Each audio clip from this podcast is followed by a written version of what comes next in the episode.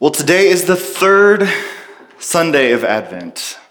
It's known as Gaudete Sunday. Gaudete Sunday is the Sunday of joy, the Sunday of rejoicing. It emphasizes, maybe more than other weeks of Advent, the joy and the anticipation that's associated with the second coming of Christ.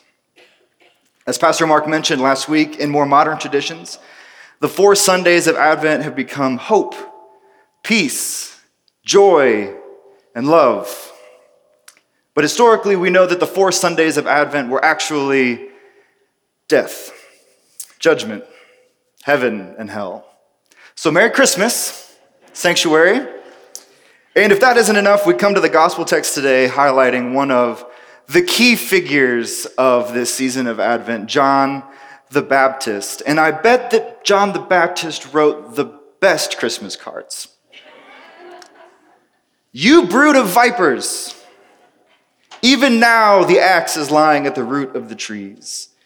His winnowing fork is in his hand to clear his threshing floor and to gather the wheat into his granary. The chaff he will burn with unquenchable fire. And Happy New Year to you and yours. But really, I think there seems to be, across churches that generally celebrate Advent, I think there's this healthy reorientation back to what the season of Advent is about. That it's not appetizers on the way to the entree of Christmas, but it is a main course in a season all by itself. It's a season that challenges us here at the beginning of the liturgical year to take stock of ourselves, to ask a few questions of ourselves. Questions like what kind of people do we want to be? And maybe more importantly, what kind of people has God invited us to be? Advent is a season for all seasons. Karl Barth once said, What other time or season can or will the church ever have but the season of Advent? That's because it's not just a season that follows some of the historical moments of the life of Christ, but unlike all of the other seasons, it actually looks beyond history altogether, takes us out of just past events and remembering the sequential moments of Jesus' life, and actually invites us to look beyond history, waiting for Christ's coming again. It's a, cel- a celebration of three different dynamics, three different dimensions all at once.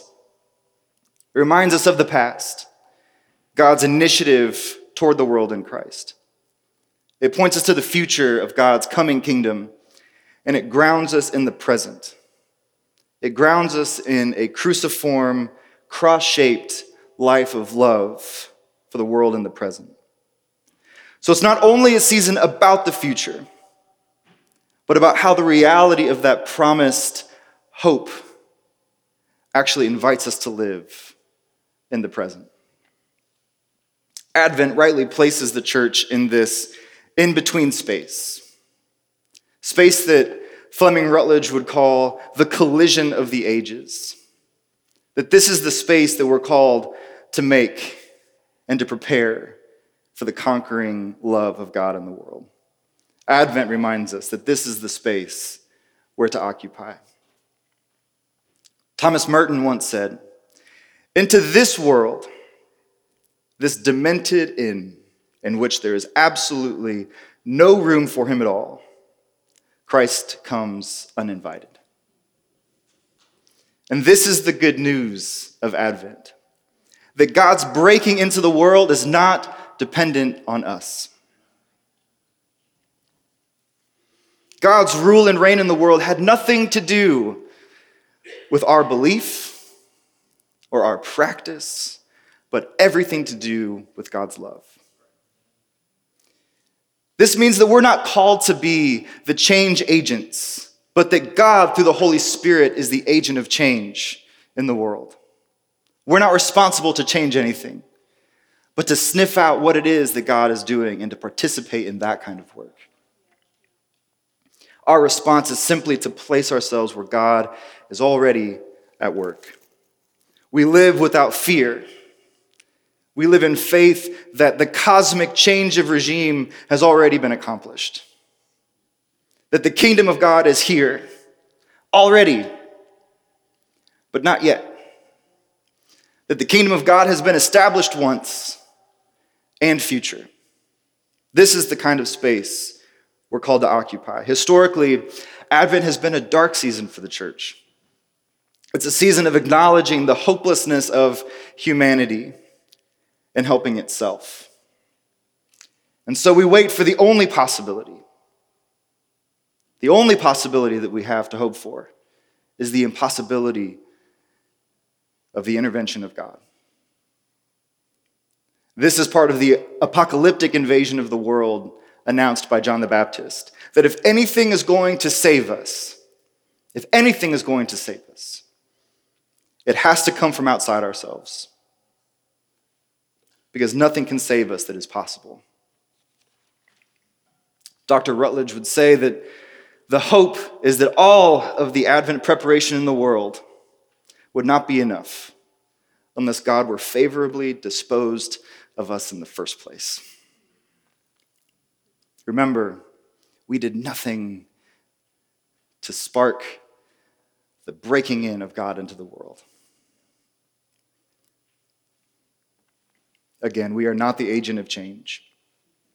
Advent is about waiting for this impossible possibility that Christ really has overcome the powers of sin and death and darkness. That's the hope of Advent. And just because we're not the agent of change doesn't mean that we do nothing. This is a reminder of Advent that we don't simply do nothing, but we remember that we are both bearing witness to and waiting expectantly for the coming of the Lord. It's both active and passive in announcing the message of the age to come. So, on this third Sunday of Advent, the day that we focus on heaven or joy, we find this character, John the Baptist. And John is reminding us that we must prepare the way of the Lord. This is the message of all of Advent preparation, preparing the way.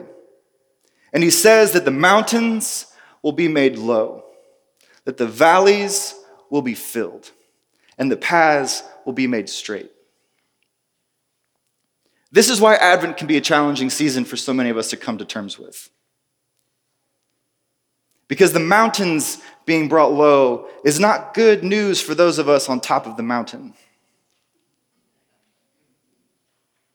Advent is a not so subtle reminder that the kingdom of God is built on equality. It's built on equality unlike any of the broken systems that we can muster together. And this is the world that Christ crashes into, again, uninvited and unexpected. Even when he comes, we get it wrong. Christ comes and we mistake him for something he's not. Think about that. We expect a king, a Messiah, and he comes as a baby in a manger. We expect political power, and instead, Jesus climbs onto the cross.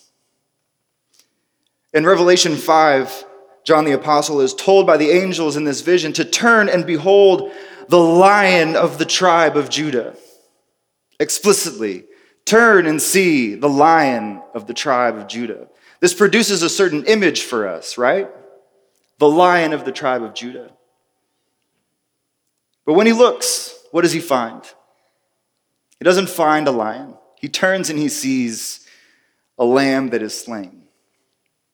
It seems that every time we expect Jesus to look a certain way for us, to do a certain thing for us, it inevitably looks completely different. If Advent is about anything, it's about training ourselves to look for Him in the places where He's most likely to be, which is oftentimes where we least expect to find Him. This means that we must do more than simply go through the Advent calendar. We must develop in ourselves an Advent heart to be a people of Advent. I think it's important, and this is the first time this has ever dawned on me, which should tell you something about how dim I am, that John the Baptist was the son of Zechariah. And I'm sure all of you could stand up right now and give a summary of our, some, our uh, Gospel According to series that we did over the summer, and specifically my sermon on the Gospel according to Zechariah and what his message was to the people of God. If you remember, he says that the future coming kingdom of God will only come, will only be realized when God's people are faithful to the call to be God's people.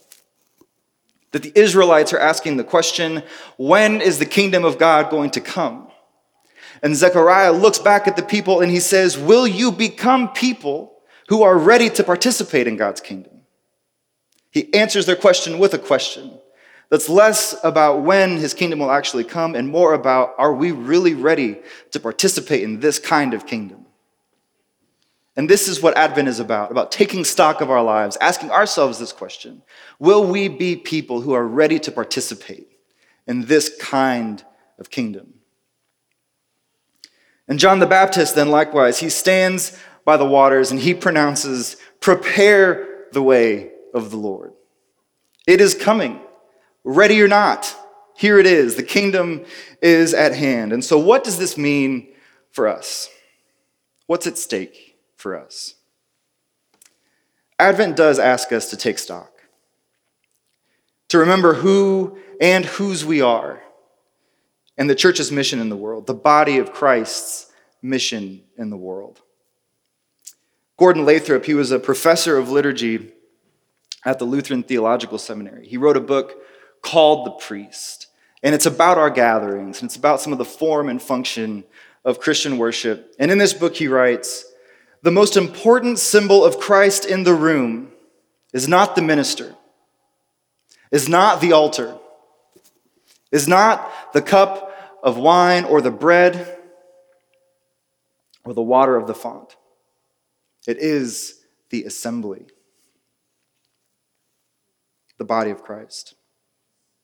This, you sitting here today, are the most important symbol of the body of Christ, of the image of Jesus. And so, part of what it means to be Christian, part of what it means to be followers of Christ, is that we have a responsibility to participate in the assembly, in being the body of Christ together. I can't remember who it was that said, Pastor Mark, maybe you can help me that the church is flawed and it's imperfect and made up of broken people, but there is no other place to be Christian. There's no other place to be Christian than among your brothers and sisters.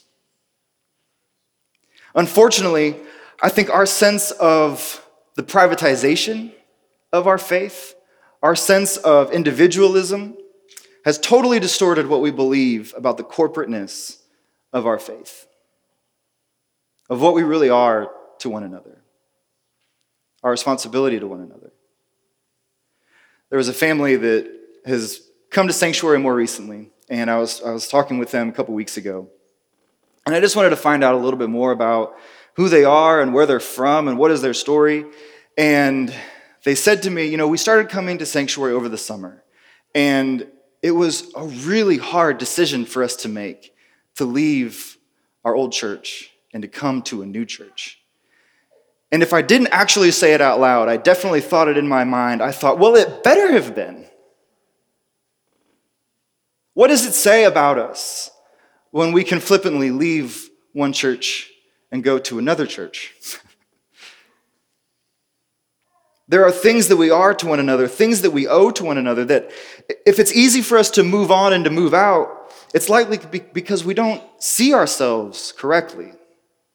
We don't understand who we are to one another. And I'm not saying that if you're experiencing abuse or if you're experiencing manipulation or if you're being treated poorly, that you should just sit there and take it. I'm not saying that. But what I am saying is that oftentimes we leave or we detach from our church communities simply because our preferences aren't being realized. It leads to a shallow kind of community.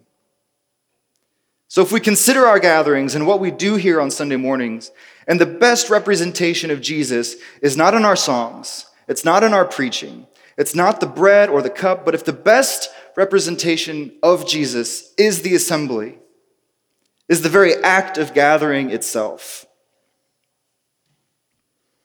This means most of the time the image of Jesus is realized in obscurity. Not on stages, not behind microphones, but in this obscure, unusual, eclectic gathering of human beings. I think this is what Paul is talking about in Philippians when he writes, Let each of you look not to your own interests, but look to the interests of others. Let the same mind be in you that was in Christ Jesus, who, though he was in the form of God, did not regard equality with God as something to be exploited, but he emptied himself, taking the form of a slave, being born in human likeness, and being found in human form, he humbled himself became obedient to the point of death, even death on a cross. This strange, virtually invisible way in which God made his appearance in the world is the guide to the Christian life. Let this same mind be in you that was in Christ Jesus. So, this means that our gatherings are about you, but they're not about you that they're about us becoming the people of God together for the sake of the world. We gather and we pray for a still coming day, a hoped for event known as the day of the Lord. This is the hope. But even while we pray and we bring our petitions, there are signs among us that this longed for day has already begun in the life of the community itself. I want to make sure we hear that that we pray and we hope for a day in the future. But the reality of that future is actually being made known to us today. There are things that are promised about that future that we are experiencing when we gather, and only when we gather do we experience this. Here it is that the signs of this longed for day has already dawned on the church is found in the word of forgiveness and the bread of a meal. This is the sign that the dawn of a new age has already begun on the church. One translation of the Lord's Prayer reads Give us today the bread of the feast before your face. The feast before your face. This means that we trust that God is free to make the community's meal in Christ now. That it's a beginning of the life giving feast that's promised for the end of all things. And every week we come and we prepare a meal as a sign that the life of Christ, the life that he promised us, has already started. This is why it's important to remember there are people missing today. People that this table is prepared for who are not going to be here to participate in this meal because the life that Christ has promised us has already started, and this is a sign that it's here. There are people that this meal is prepared for who aren't here to receive it. But even so, we are free to celebrate his resurrection. We're free to do that, to celebrate the risen Christ week after week after week, in spite of the death and the loss and the grief and the suffering and the joy and the disappointment that we experienced the week before. And in the same way that the bread and the cup are a sign of the dawn of this new age, so too is the word of forgiveness. In the Lord's Prayer, we could also pray, Forgive us our trespasses, now with your final forgiveness, just as we are turning to each other, ministering forgiveness to those who sin against us. Remember, forgiveness is primarily a thing that we hope for from God at the end of all things. But somehow we experience forgiveness now. Think about that. Something that's not supposed to be present until the end of all things is somehow made available to us in the gathering. It's a glimpse of the presence of the end of all things caught here, caught now. So, what we realize in our gatherings is that God is already making us the community of the end. That's what we do here. We are a community that is centered around God's promised life giving meal for the world, brought on by an invitation of a word of forgiveness. Importantly enough, this is not about escaping the world. We're not escapists. We're not about escaping our present situation, about numbing ourselves to the realities of life. But to pray the Lord's Prayer, as we will hear in just a moment, is actually to identify, just as Christ did, with human need, with human sorrow, with sin, with death. It's not escaping the world, but actually full participation of, with God in the work of the world. Not escaping it, but fully participating in it. God does not save humanity for heaven, He renews the earth. God does not save humanity for heaven, He renews the earth. And this is the work that we're participating. We're participating in. We're invited to join God in this kind of work. We're called to participate in that renewal by sniffing out what God is doing, knowing that He is the agent of change. We are not the agent of change that will bring all things to rights, even if we don't live to see it. So, this work of extending forgiveness and offering bread is a sign of the once and future kingdom of God. If we are people embracing signs and realities that belong to a future kingdom, then we are becoming an Advent people. People that can stand in solidarity with human suffering, but also proclaim this is not the end. The pain that you experience is not the realest thing you can experience. This is what it means to be a resurrection people that even when you're driving to work on Tuesday and you're just wondering, what is the point of it all? That that's not the deepest part of reality.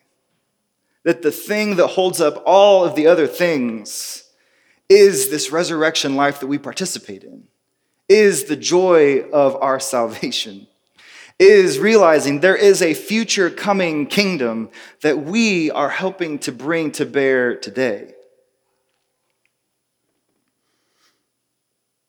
We know that it's not the end because we catch a glimpse of it.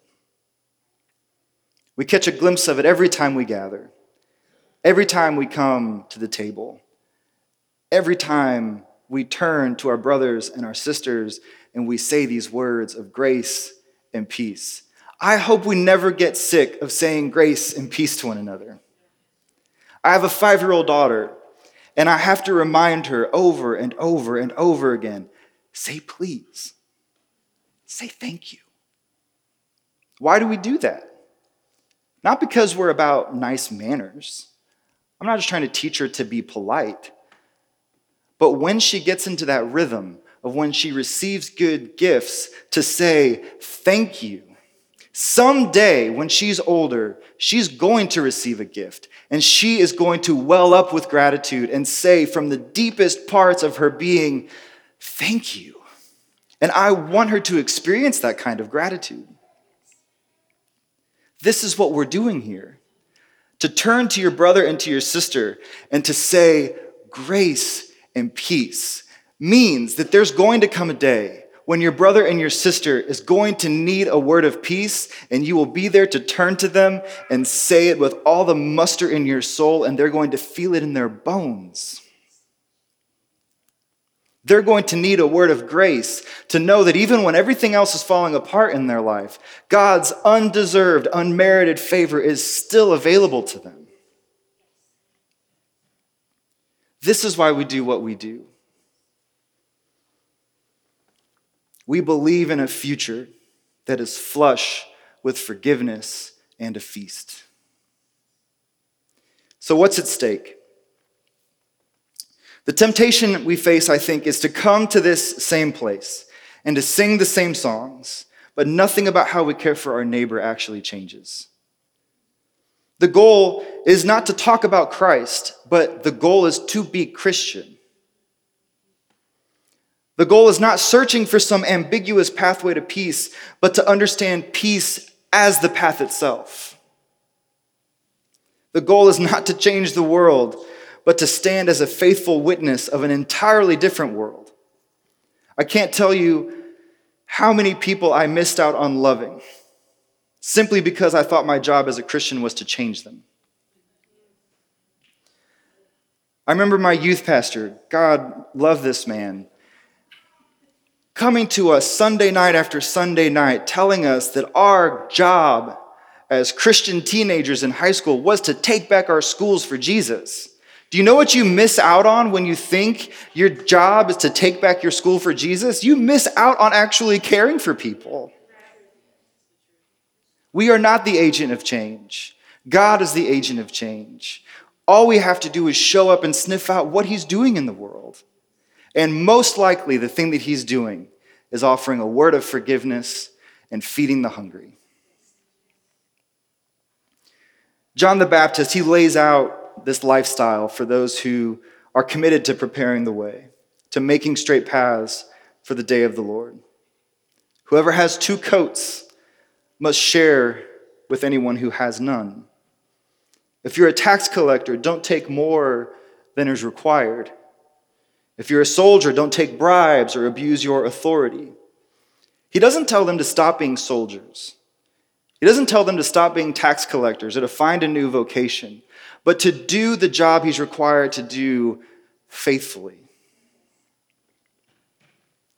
I think there's a way that we can confuse generosity with philanthropy.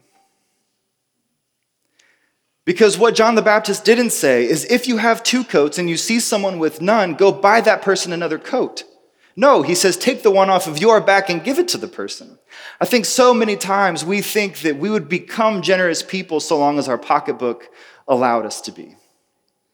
That's not generosity, it's philanthropy. We're not called to be philanthropists, we're called to be generous people. So, this means that Advent is not simply about waiting, and it's not simply about rejoicing in what it promises us, but it's about learning how to live while we wait. In this way, bread and forgiveness are not just ideas, they are practices. They involve us in acting the things that we believe God is doing and will do in the future because we've witnessed it here we can believe in our bones that this is the future God has planned for the world because we experience it now. If we don't believe that God has forgiven us, we will never learn to forgive our enemies. And the world needs more enemies forgiven. These practices, they begin here. They begin in corporate worship through common prayer, acts of mutual forgiveness, in this Eucharistic meal, but then our hearts and our lives are invited to follow by forgiving others and exercising hospitality in all of our meals. These practices of bread and forgiveness, they are non distancing practices. They're non distinguishing practices. They don't separate us from the rest of humanity. They actually plunge us into the heart of the very thing it means to be human. They connect us all in bread and forgiveness. When we live in this way, we start to embody what John the Baptist means when he says, Even now the axe is laid at the root of the trees. To cut the trees down is to knock down all of the powers, all the systems, all of the structures that rule the world over and against the kingdom of God. To cut down the trees is to reclaim territory and spaces where the kingdom is made welcome. But to be sure, we will never clear any forests so long as we don't offer bread to the hungry and forgiveness to our enemies. The hard reality is that we don't often want God to forgive our enemies, especially in a culture that's so set on determining who is us and who is them, and who is in and who is out. Because this is the way of the world in which Christ cannot abide. But still we pray Forgive us our trespasses, as we forgive those who trespass against us. An unforgiving world is a cold world. And we ought to be spring for people with winter shut up in their bones. As Bishop Ed would call daffodil people. So maybe today you're sitting there and you're thinking you don't really know how to forgive or how to pray that your enemies might be forgiven. I want to offer us this prayer from Stanley Hauerwas. If you would just close your eyes and hear this prayer.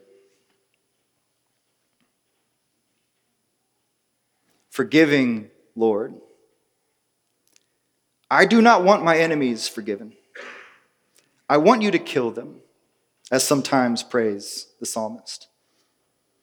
Actually, I would prefer to pray that you punish them rather than kill them, since I would like to watch them suffer. Also, I fear losing my enemies, since my hates are more precious to me than my loves. If I lost my hates, my enemies, how would I know who I am? Yet, you have bent us toward reconciliation, that we may be able to pass one another Christ's peace. It is a terrible thing to ask of us.